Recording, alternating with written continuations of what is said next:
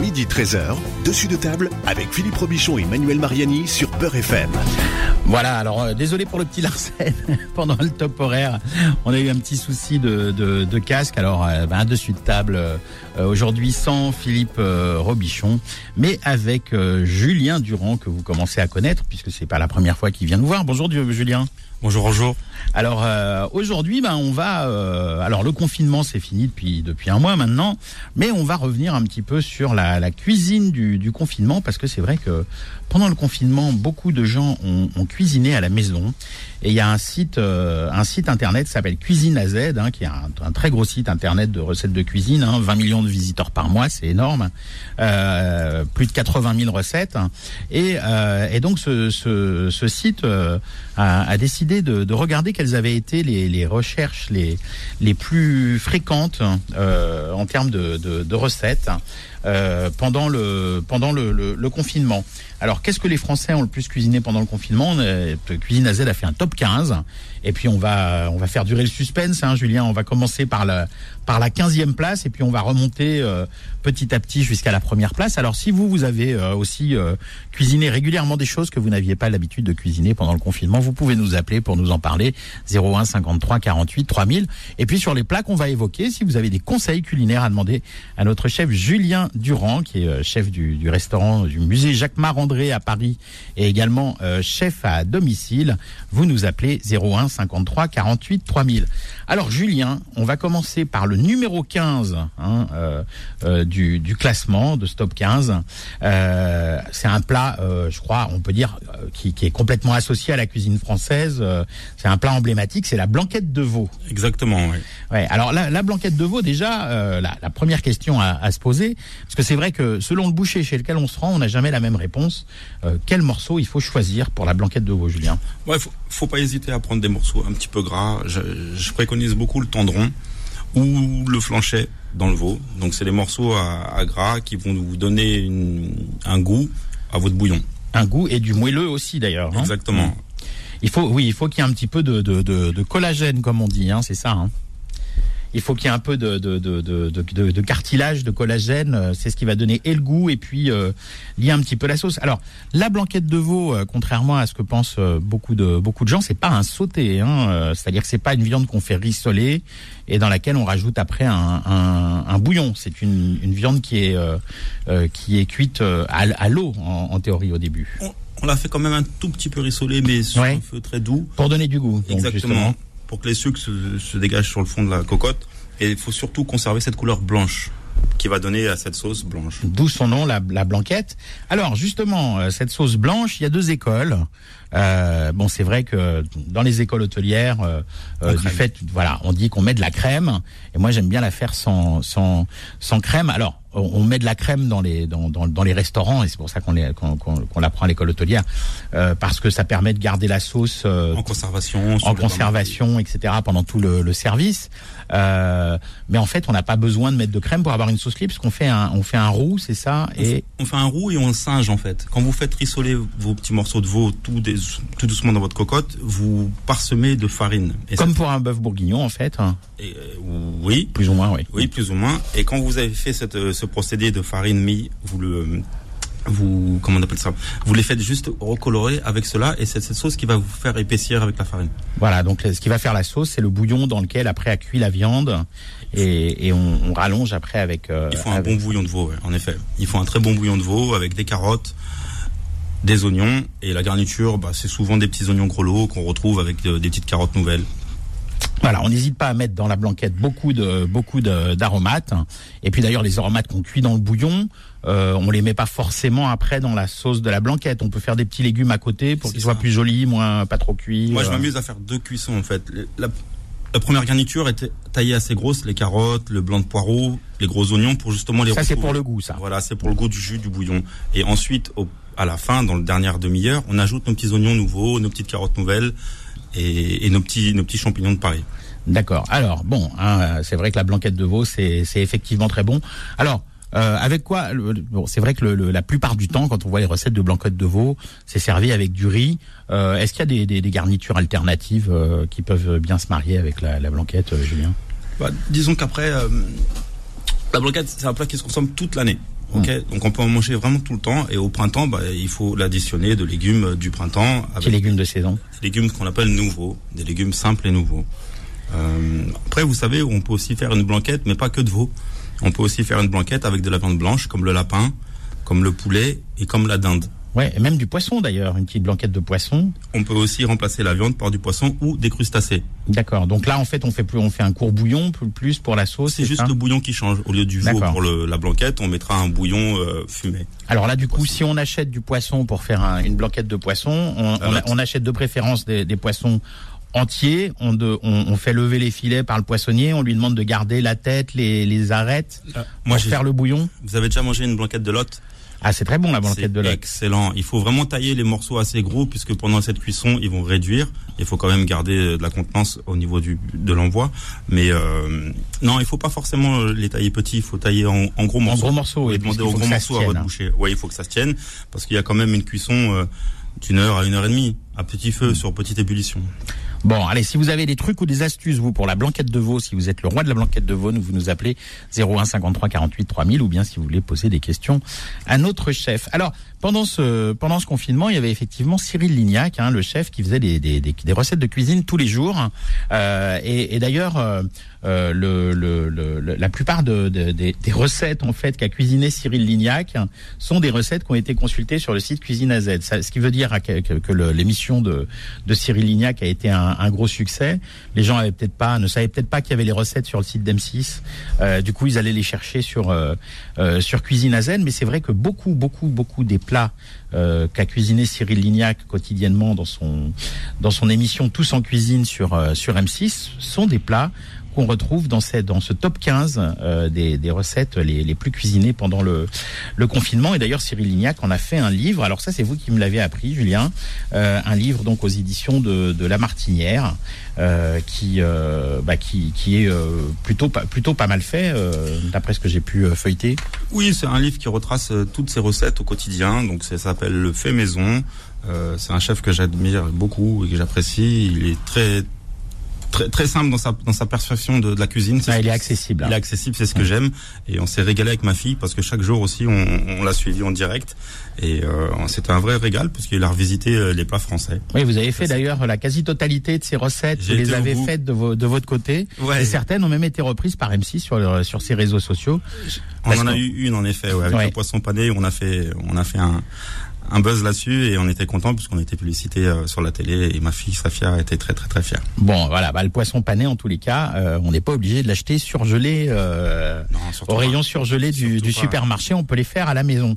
Alors par contre, on va passer à un plat sucré hein, pour le, un dessert hein, pour la, la 14e place de ce, de ce top 15 des, des recettes les, les plus cuisinées pendant le confinement. Alors ça c'est quelque chose que j'aime beaucoup, c'est la tarte au citron. Mais la tarte au citron, elle n'est pas toujours réussie, parfois on la rate. Alors euh, comment déjà, euh, Julien, j'ai envie de vous demander comment on fait pour avoir une crème citron pas trop acide? Parce que c'est vrai que euh, c'est important d'avoir un goût citronné, d'avoir un goût un peu acidulé. Mais entre acidulé et acide. Moi, je vous parle de la tarte au citron comme je l'ai appris au CAP euh, dans un lycée hôtelier, la plus simplement possible. Donc, il faut savoir que c'est une tarte sucrée qu'on garnit de crème à base de citron. Elle comprend donc aucun fruit, parce que je peux voir maintenant de temps en temps des petits suprêmes qui se baladent par-ci par-là. Non? Non, ça c'est pas une tarte citron, c'est crème de citron, basta. Exactement. Elle, elle comprend donc aucun fruit. La crème donc c'est un mélange d'œufs, de sucre et de jus de citron et simplement de zeste. D'accord. De crème d'œufs, de jus de citron et juste les zestes. Alors, il y a les jaunes uniquement dans la crème citron, ce qui veut dire que il nous reste des blancs. Et du coup, c'est là que se pose la question, c'est la tarte citron meringuée ou par meringuée? Parce que les blancs, c'est bien de les... Comme... Parce que les gens ont appris à ne pas gâcher aussi en cuisinant. Euh, On a vraiment appris pas mal de choses pendant ce confinement et c'est vraiment été un, bénéfique pour tous, c'est qu'on a fait le zéro déchet, zéro gâchis et zéro mm. et zéro tout ça. Donc à partir de là, oui, en effet, ces blancs qui restent, on peut les monter pour faire une meringue. Alors ça, c'est la, la, meringue de la tarte au citron euh, euh, meringuée. C'est pas une meringue sèche, hein, comme les meringues qu'on mange avec avec le café, c'est ce qu'on appelle une meringue italienne, c'est ça, hein, une meringue qui est un peu moelleuse. Hein. Un peu, beaucoup moelleuse et qu'on, si on a la chance d'avoir un petit chalumeau, qu'on lui met un petit coup de, de, de chalumeau par dessus ou même sur le four, sur le niveau le grill, ça, ça suffit amplement. Ouais, si, on a, si on a une poche à douille, un chalumeau, on fait une œuvre d'art presque comme, comme, au restaurant. Et alors, euh, la, la, tarte au citron, donc ça se fait avec une pâte sablée qu'on cuit avant euh, d'abord qu'on précuit. Euh, alors attention, une fois qu'on a mis la crème au citron, on ne recuit pas la tarte. Hein, on est d'accord. Hein non, tout simplement. Après, pas de sucré. Pas de sucré, il faut compter 200 grammes de farine pour 100 grammes de sucre glace, avec 80 grammes de beurre mou pour un œuf et une pincée de sel. Voilà, et donc il faut, sabler la pâte, c'est-à-dire qu'il faut la, la, la, travailler avec la paume de la main un peu, c'est ça? Et oui, que ça soit sablotant comme vous le dites. Ouais. Voilà, et c'est ça qui donne ce bon croustillant et, cette, euh, et ce joli doré en fait. C'est hein, ça. D'accord. Bon, tarte au citron, c'est vraiment quelque chose qu'on aime beaucoup.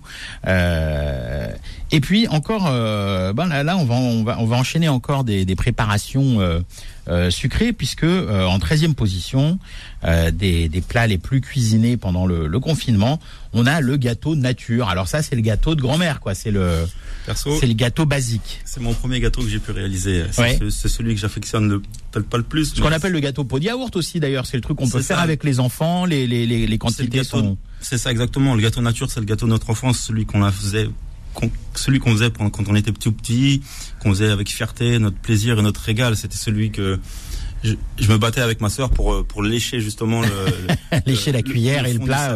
quoi. Mm. je, m'occupais que de la pâte et, c'était vraiment euh, simple et c'était bon. Donc le gâteau moelleux, tout simple, sans fourniture, qui qui égaye tout le monde parce que c'est aussi bien pour le dessert, pour le goûter, pour le, pour le petit déj. On en met partout de ce gâteau. Ouais, alors ce, ce, quelle, est, quelle est la différence entre ce fameux gâteau nature et le 4 quarts? Parce que c'est vrai que c'est il y a, y a, une petite euh, le, le, le gâteau le gâteau nature, c'est quoi? Ça se rapproche plus de de d'une d'une génoise. Euh, je sais pas quelle est quelle est la différence entre entre les deux, Julien? Bah, Je ne saurais pas forcément vous dire la, grande différence, mais c'est vrai que les ingrédients sont, sont similaires. Sont, sensiblement les mêmes. Juste le 4 quarts, on fait on fait un temps pour temps des, des quatre ingrédients. Quoi. Exactement. Et généralement après le 4 quarts, on peut l'associer de, de plein d'autres choses. Alors que le gâteau nature reste vraiment nature dans le. Dans il est moins riche. Il y a moins de beurre, moins de. Il est beaucoup mm. moins riche et beaucoup. Mm. Ouais, il y a beaucoup moins de beurre forcément. Bon, alors moi je reste quand même un fan du du du, du 4 quarts, euh, mais mais c'est vrai que bon le, le gâteau nature, hein, ce qu'on appelle le, ce que ce qu'on peut appeler un biscuit, même si c'est pas un biscuit sec, mais ce qu'on appelle du biscuit aussi parfois, euh, euh, c'est c'est vrai qu'avec un avec un, un, chocolat chaud, avec du thé, euh, c'est c'est très agréable, très sympa. C'est le gâteau qu'on qu'on a tous dans nos placards en fait, parce qu'il faut de la farine, des œufs, du sucre, du lait, du beurre et un sachet de levure. Et le tour est joué. Et n'importe quel enfant euh, peut le réaliser en fait. Alors on peut l'ouvrir pour le garnir aussi avec une crème au beurre, avec de la compote. Euh, il n'y a pas de force. Ouais, c'est ça. on peut on peut le glacer. Euh, bon, il n'y a pas de limite là-dessus. C'est sûr qu'on peut y aller, mais c'est vraiment le gâteau qu'on retrouve. Euh, dans toutes les maisons. C'est le premier gâteau qu'on apprend à faire. Moi, c'est celui que j'ai appris à faire à ma fille, euh, le premier, je pense. C'est le plus simple. D'accord. Alors, beaucoup de beaucoup de, de desserts pendant ce, ce, ce confinement euh, ont été cuisinés par les par les Français. Et puis, euh, on a appris aussi à moins gâcher. Et du coup, on n'est pas étonné de trouver en douzième position le pain perdu. Alors ça, c'est très bon le pain perdu. Alors, est-ce qu'on le fait avec du pain de mie, avec du pain baguette, avec du pain brioché, euh, ou on peut le faire avec les, trois en fonction de ce qu'on a? Le, principe, c'est du, du pain, du pain rassis simplement qu'on recycle. Oui, c'est ça. Le pain perdu donc permet d'utiliser du pain qui est rassis, euh, il a nécessité de pas perdre de nourriture. Donc le pain est sacré, c'est quelque chose qu'on qu jette pas, c'est mmh. péché de jeter du pain. Donc forcément, on, on, peut le réutiliser en baguette, en brioche. Une brioche, c'est très très bon aussi en pain perdu. Euh, il faut juste une trempade, faut juste le tremper dans des œufs, du sucre et, et du lait et le tour est joué quoi. Voilà. Avec une poêle, vous le faites revenir au beurre et un peu de sucre vanillé si besoin. Et, c'est un vrai régal. Oui, si on veut que ça caramélise un petit peu, ouais, c'est vrai que le, le, petit sachet de sucre vanillé, ça permet de, avec le beurre. On, on, alors qu'est-ce qu'on fait? On, laisse d'abord fondre un peu le sucre vanillé dans le beurre. Ça, on, fait, on, fait, mousser le beurre, ce qu'on dit. Voilà, mousser le beurre. et quand ça commence à colorer très légèrement, sans que ça brûle, là voilà. tout de suite, on met le. On met notre pain qui est imbibé dans du lait. Ouais. Alors. Et ce, et ce lait est infusé à la vanille. Est-ce que vous voulez comme épice après libre Est-ce qu'il faut le laisser, est-ce qu'il faut le laisser imbiber longtemps? Moi non. Il faut le laisser imbiber dans le sens où il devient comme une éponge qui s'imprègne de ce liquide et puis ensuite il faut le poêler. Il faut qu'il se réhydrate un peu puisqu'on part du pain rassis et, et voilà. on le, le, cuit directement donc.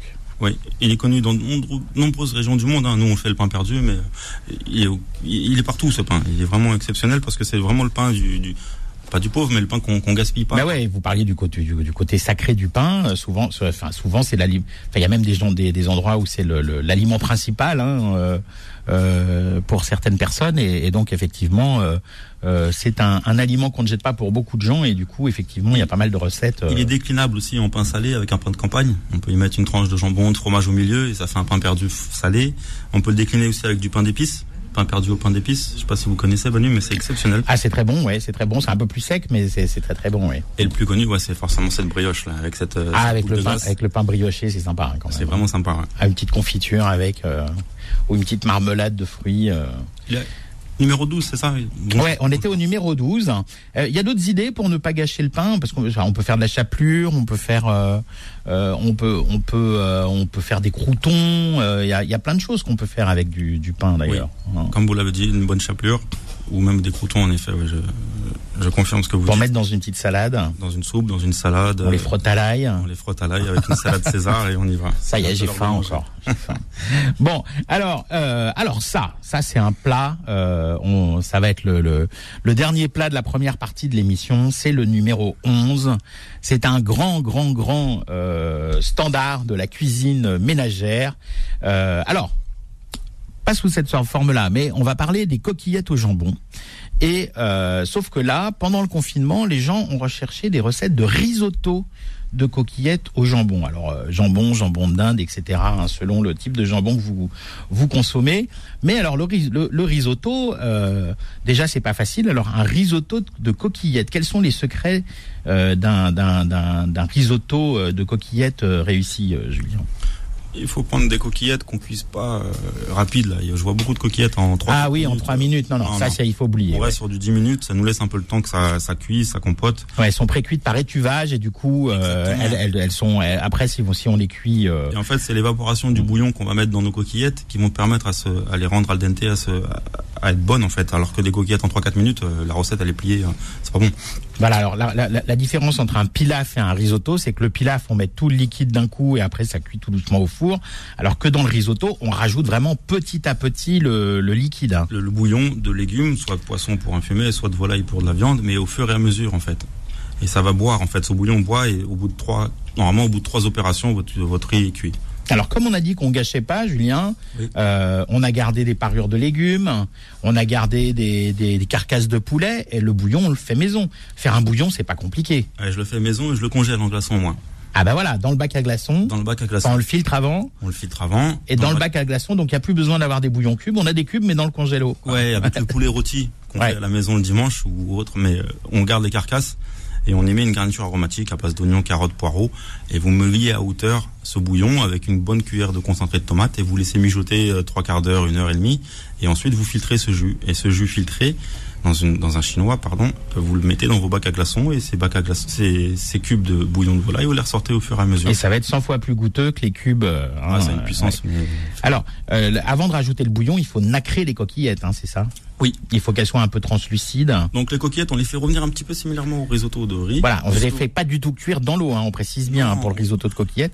On les, on les, on les fait, on les fait cuire à la poêle. avec un petit peu d'oignon comme si c'était Ouais. un risotto Ouais. avec un petit peu d'oignon sué on les fait revenir juste un peu pour qu'elles perlent un petit peu qu'elles cuisent pré-cuisent en fait et quand elles sont pré-cuites on y verse notre bouillon chaud de volaille dessus D'accord. Alors ça, ça se fait vraiment à la minute. Hein. Si vous les faites à l'avance pour que ça se tienne, il faut mettre un peu de crème. Mais normalement, dans un risotto, il y a pas de il n'y a crème pas de crème. hein. C'est vraiment beurre parmesan, hein, Beurre et le- parmesan. ce qui donne le côté crémeux. Surtout pas de crème. Par contre, si vous si, si vous rentrez du boulot, vous n'avez pas le temps, vous voulez les préparer à l'avance, euh, avec les enfants ont encore le bain, les devoirs, etc. Euh, vous pouvez mettre un petit peu de crème, mais pas trop, hein, parce que sinon c'est sacrilège. Allez, on a fait les, les cinq premiers du top 15 euh, des recettes euh, les plus les plus cuisinées pendant le confinement. On va passer euh, à la suite, hein, juste après une pause. Dessus de table revient dans un instant. Midi 13h, dessus de table avec Philippe Robichon et Manuel Mariani sur Peur FM. Un dessus de table sans Philippe Robichon aujourd'hui, mais avec Julien Durand. euh, bonjour à tout le monde Rebonjour, chef à domicile et chef du restaurant du musée Jacques Marandré à Paris. Et aujourd'hui, on parle euh, de, de, de- des recettes qui ont été le plus cuisinées par les Français pendant le confinement, selon le site Cuisine à Z.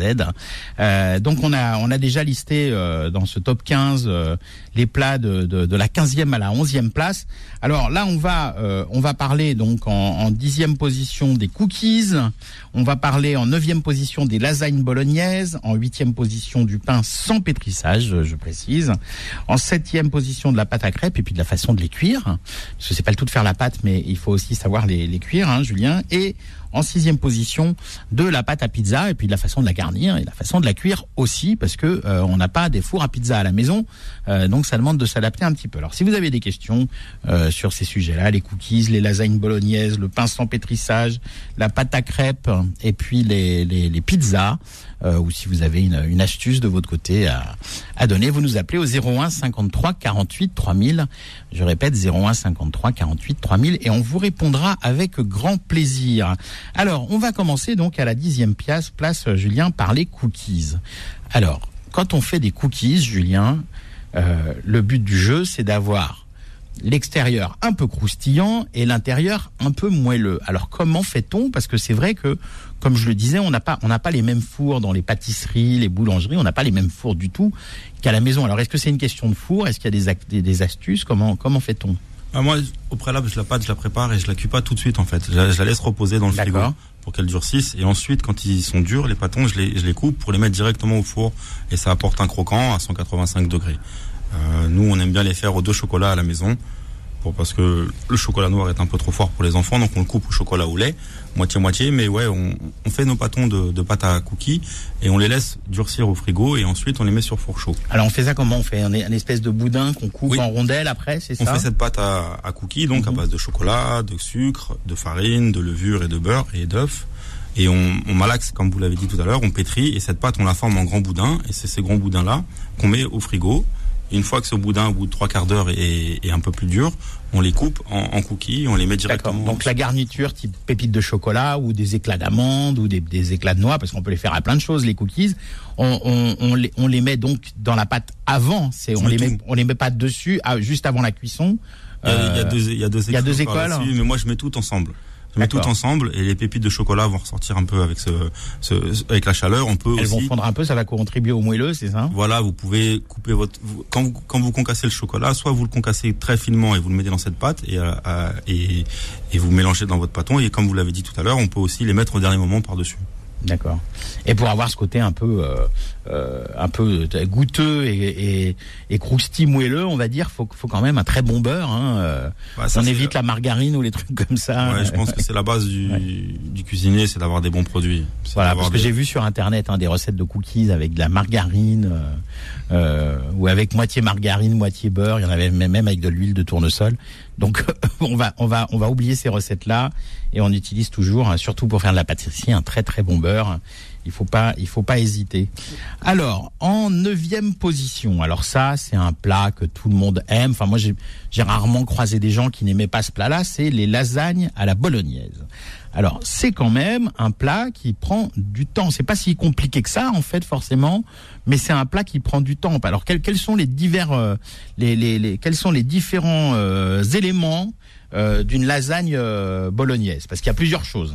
Bah, il faut il faut vraiment faire une bonne bolo et c'est cette bolo qu'on va retrouver dans nos pâtes. Alors euh, oui, du temps, mais c'est un plat qu'on mange généralement deux jours à la maison, quoi. C'est ça, oui, oui, on en a pour un moment. Oui. Il est surtout meilleur le lendemain en plus. Mais euh, il faut surtout des lasagnes séchées pour le pour la pour la pour la lasagne. Oui, alors parce qu'il y a plusieurs, il y a plusieurs écoles. La pâte, elle est, elle est fraîche ou sèche, elle est crue ou pré-cuite? Euh, vous, qu'est-ce que vous recommandez, Julien? Moi, je pars du simple. Moi, je pars pour la, la cuisine de tout le monde. J'aime cette cuisine simple et je prends des lasagnes qu'on séchées que je D'accord. cuis. Les, feuilles, les feuilles, euh, les, les feuilles Les feuilles rectangulaires qu'on achète comme ça en paquet Voilà. et qu'on et qu'on cuit 8 minutes à 9 minutes puisque la fin de cuisson se terminera dans le four. J'aime bien que ça reste un petit peu aussi euh, croquant, que ce soit pas tout mou, tout Ok. rapapin.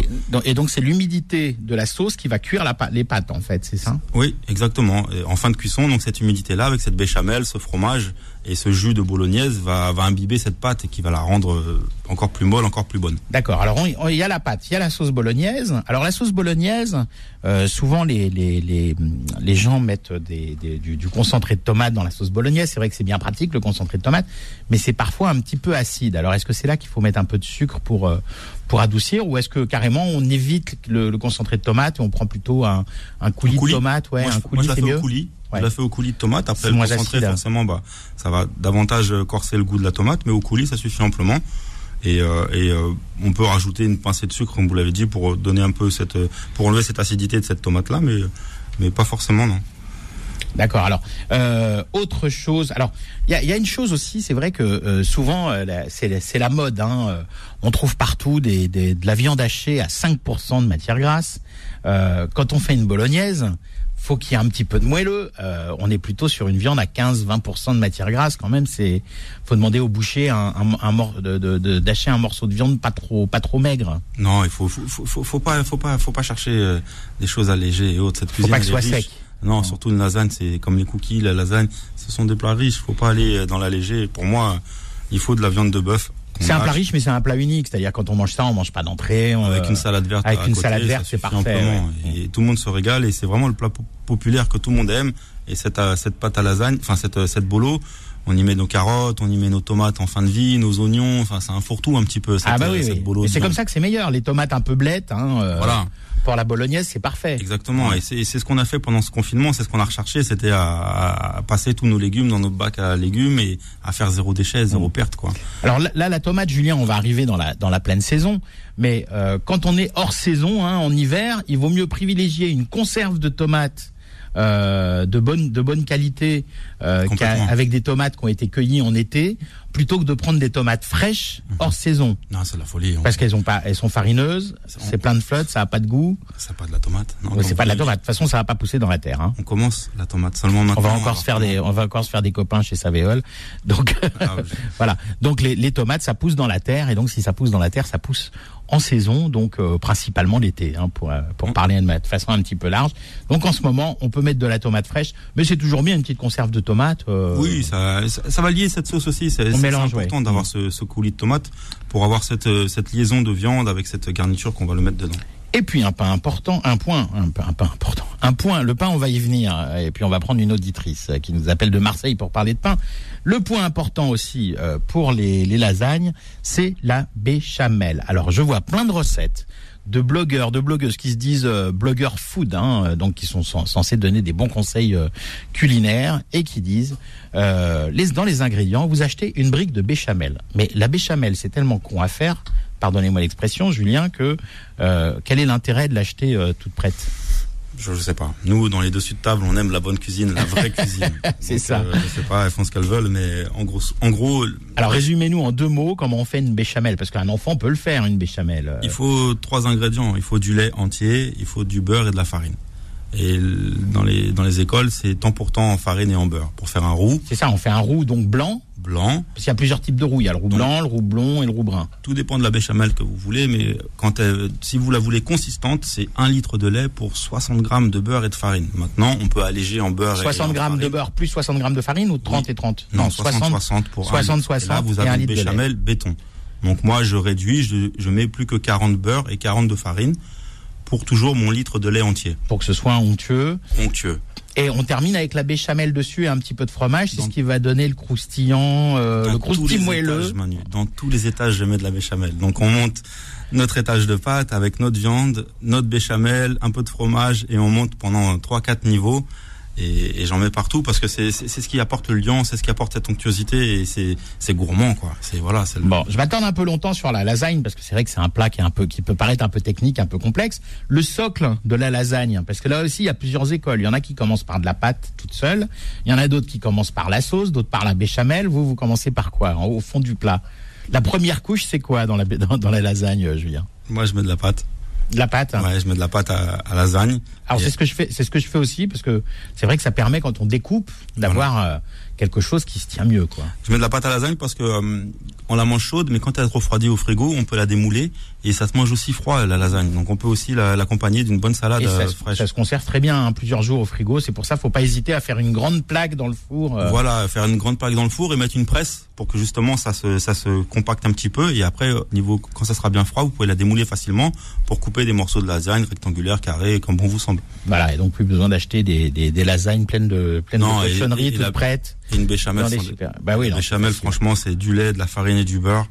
Euh, vous faites votre roux, vous l'additionnez à votre lait chaud, et un peu de sel, un peu de poivre et le tour est joué. Et si vous avez un peu de muscade, c'est encore mieux. Mais Bon, alors ça c'est voilà, ça c'est la, la, la, la, bonne lasagne et donc euh, la viande pas trop maigre, euh, la béchamel maison euh, et puis de la pâte sèche. Hein, voilà les les les et puis des tomates de saison ou du coulis de, un bon coulis de tomates. Ouais. Ben on évite le. le Vous l'additionnez d'aromates, un peu de basilic, un peu de thym frais.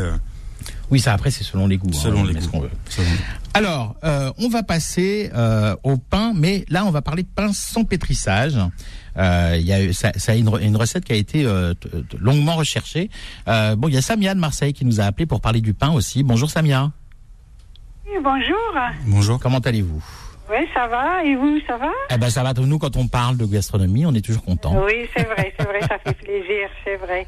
Alors moi, j'ai une question au sujet du pain qu'on fait Oui. à la maison.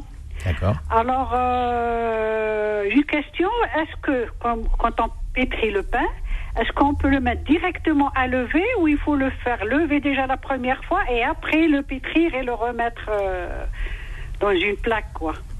Alors Julien, vous, est-ce que vous avez des, des, des réponses à Pour le pain sans pétrissage, ou baguette magique comme on l'a appelé. Ouais, parce que là, là pour l'instant, on parle de pain sans, sans pétrissage, effectivement, mais on va dire aussi les inconvénients. C'est vrai qu'il y a plusieurs écoles, Samia. Il y a parce qu'on va parler tout à la fin euh, de pain, euh, euh, de pain maison avec pétrissage. Euh, mais c'est vrai que le le, le, pétris, le, le, beaucoup de gens ont fait du pain sans pétrissage pendant le pendant le, confinement. Mais euh, euh, à, à quoi sert le pétrissage exactement? Pourquoi est-ce qu'il faut pétrir le pain en fait? Bah pour que le... en fait c'est c'est simple mais il faut absolument pétrir ce pain d'une certaine façon d'une certaine manière. Donc après sans pétrissage j'ai pas vraiment compris leur, leur leur appellation. Moi je l'ai appelé baguette magique parce que moi le premier j'ai essayé ça, de ouais. faire du pain. On s'est tous mis à faire du pain. On était partout en rupture de farine mais bon on, on s'est amusé à. Mais il faut quand même euh, faut quand même un temps de poussage Samia. Donc euh, quand vous avez additionné tous vos ingrédients votre farine votre eau tiède votre levure de boulanger votre cuillère de sel, quand tout est pétri pendant 5 à 10 minutes, il faut quand même laisser pousser sous un torchon 1h30 votre pâte. Ouais, donc on pétrit d'abord et après on laisse pousser. On laisse pousser sous torchon à température ambiante. Est-ce qu'on portionne, est-ce qu'on portionne euh, si on veut faire plusieurs pains, parce que c'est idiot de faire un seul pain. Si on veut faire plusieurs pains, est-ce qu'on portionne euh, plusieurs pâtons après, de et on laisse pousser ou on, on laisse pousser d'abord et on portionne après? Moi, je laisse pousser et je portionne après. D'accord. Après, c'est par rapport aussi au gain de place. Hein. On n'est pas non plus dans une. euh, Et puis il faut une bonne une bonne levure, de la levure boulangère si possible. Il faut de la levure de boulanger ou même j'ai vu des recettes avec de la levure sèche euh, pour Chimique, pas la hein. citer chimique. Ouais. Mm. Après, il faut pas oublier quand on fait ce pain-là de, de mettre un bon récipient d'eau dans votre four. hein. Parce que cette vapeur d'eau va se dégager pendant cette cuisson et c'est ce qui va permettre à votre recette et votre pain, pardon, d'être beaucoup plus croustillant. Ouais, d'avoir une jolie croûte à l'extérieur et Voilà. d'être moelleux à l'intérieur. C'est d'avoir un récipient d'eau dans votre four. Et, euh, et voilà. Après, il faut avoir des fours qui puissent monter à 240 degrés quand même. C'est pas. Oui, alors ça c'est ça c'est effectivement le problème euh, quand on n'est pas boulanger, on n'a pas quand on n'a pas un four de boulanger, c'est pas le pareil pour les pizzas aussi. Hein. Il y a des fours à pizza qui montent à 400 degrés, mais je connais pas de four euh, Non, non. de four à la maison qui monte à 400 degrés. Euh, bah, vous, que- que- quelles, quelles- quelles sont les difficultés que vous avez rencontrées sur le, le pain, Samia? Euh, non, non, non, j'ai pas rencontré de problème, ça va. Mais. Euh, Ouais, Vous vouliez savoir à quel moment il fallait le, le pétrir. hein. Voilà, non, non, je le pétris bien, bien, Oui. des fois même 15 minutes. Hein. Et après, bon, je le laisse lever bien sûr dans le bol. Ensuite, une heure et demie après, je le façonne. Je le laisse encore lever. Après, euh, je le mets à cuire. Mais moi, ma question, c'était si je peux directement, par exemple, le pétrir, le mettre à lever, et ensuite le cuire directement sans le faire deux fois, quoi. Oui, vous pouvez. Bah, c'est Enfin, vous, ce que vous faites, c'est une double pousse, en fait, ce qu'on appelle une double pousse. Mais vous pouvez le, vous pouvez le laisser pousser une seule. Vous fois. oui. C'est ce qu'on appelle dégazer en termes Ouais. euh, culinaires. On dégaze une première fois avec euh, Oui. cette pousse d'une heure trente et ensuite, quand vous l'avez fait, vous le relaissez une, une demi-heure encore à pousser. C'est bien. hein Voilà, mais là, là, on- là, effectivement, on aborde le pain sans pétrissage. Pourquoi est-ce qu'il faut bien pétrir le pain? C'est parce qu'il faut que le gluten soit euh, aggloméré avec les autres euh, ingrédients, parce que sinon le gluten, les molécules de gluten restent entières et elles restent grosses, et c'est là qu'on digère mal le gluten. Alors il y a des gens qui se disent intolérants au gluten, non, simplement que le gluten, c'est des molécules qui sont qui sont trop grosses, et si on n'a pas bien pétri le pain avec les autres ingrédients, Ouais. si on n'a pas bien pétri sa pâte, le gluten ne se mélange pas, et c'est là qu'on a des C'est un métier. Hein, mais après, faut pas, faut pas se louper non plus sur la farine. Donc, on prend de la T44, T45, pardon, et pas de la T55 qui est plus pour de la pâtisserie. oui, il faut une farine euh, spécifique aussi, hein. Et il faut pas oublier de mettre de l'eau tiède Il y en a beaucoup qui l'ont fait avec de l'eau euh, Oui, froide. surtout pour, dé- pour, pour délayer aussi Pour la, délayer cette la levure, il faut pas, faut, faut pas oublier et penser qu'on doit mettre de l'eau tiède. Très bien. Bon, on va passer, euh, on va passer au numéro 7 de cette euh, liste des, des plats les plus cuisinés. Euh, merci Samia pour, euh, Merci. pour, pour votre Oui, appel et merci de votre Bon courage. fidélité. Bonne journée. Je On vous embrasse, au merci revoir. à vous aussi, bisous, au revoir. Allez, on fait une petite pause et on se retrouve après pour la, pour la suite du top 15 des plats les plus cuisinés pendant le confinement. Dessus de table revient dans un instant. Midi 13h, dessus de table avec Philippe Robichon et Manuel Mariani sur Beurre FM. Non, non, non, non, le jingle vous dit n'importe quoi. C'est sans Philippe Robichon aujourd'hui exceptionnellement, mais avec Julien Durand, chef à domicile et chef de cuisine du musée Jacques Mar, du restaurant du musée Jacques Marandré.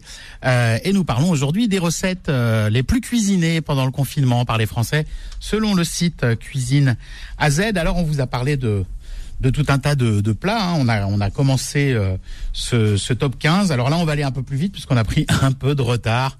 Hein, mais c'est vrai que quand on quand on parle de cuisine, euh, Julien, on a tendance à s'étendre, vous comme moi. hein, euh, on, on aime bien ça. On aime ça. Alors, euh, bah, si vous voulez, dans la dernière partie, nous appeler pour nous poser une, une question. Alors, ce sera une question rapide en revanche, hein, exceptionnellement, parce que là, euh, on n'a plus beaucoup de temps. Mais on va parler maintenant de la pâte à crêpes, des pizzas, du crumble aux pommes, des gnocchis maison, du gâteau au chocolat.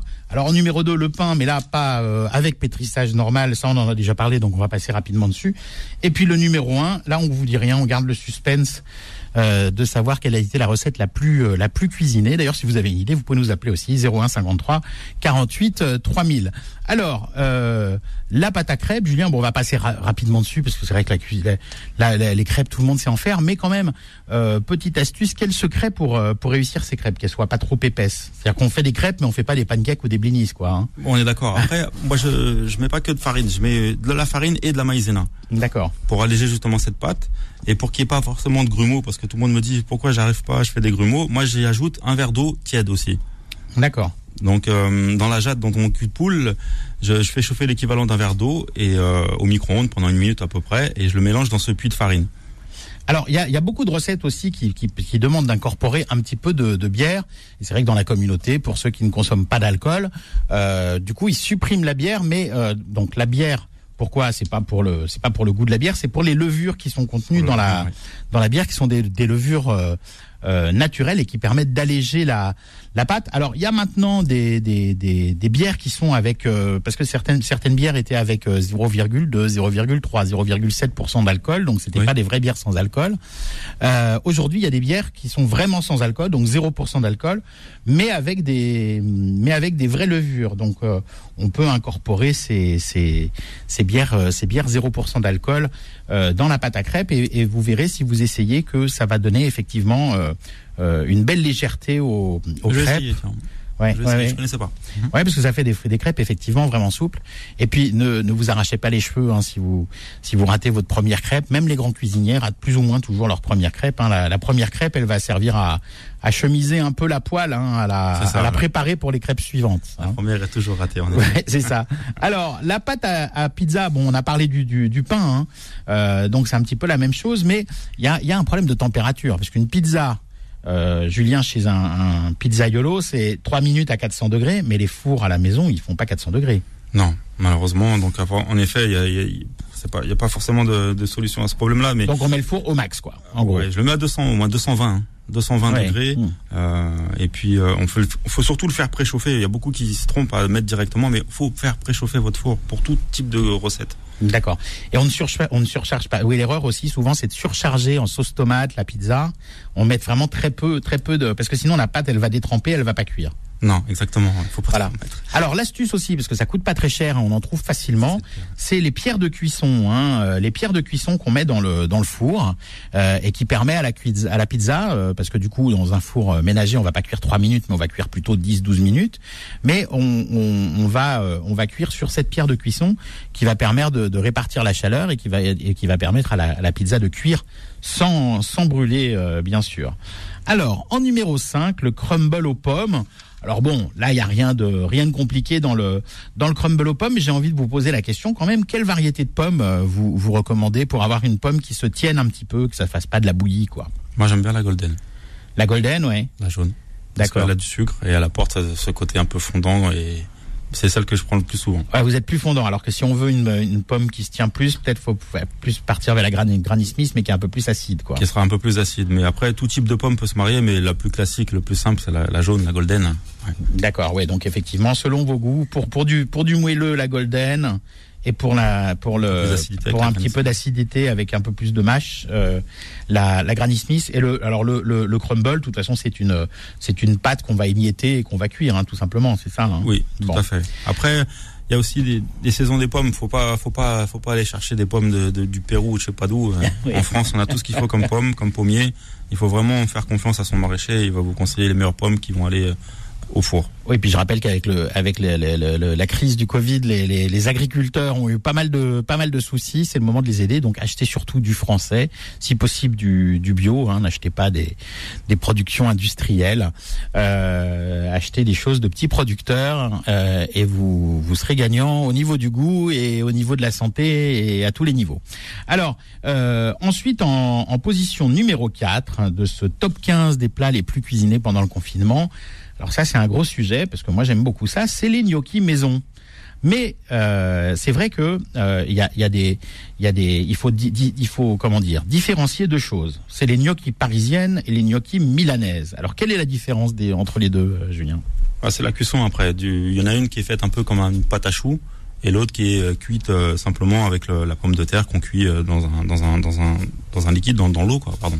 Voilà, donc le gnocchi parisienne, c'est une pâte à choux. Et d'ailleurs, il n'y a pas de pommes de terre ou il y en a très peu. Ou enfin, ça dépend des, des, des recettes. Mais je crois qu'il n'y a pas toujours de la, de la pomme de terre dans les gnocchis parisiennes, alors que dans les gnocchis milanaises, euh, là, il y a de la pomme de terre euh, en, en, en quantité. Hein, c'est ça. Hein. Ouais, il y a au moins un kilo de pommes de terre pour 250 de farine avec deux jaunes d'œufs. D'accord.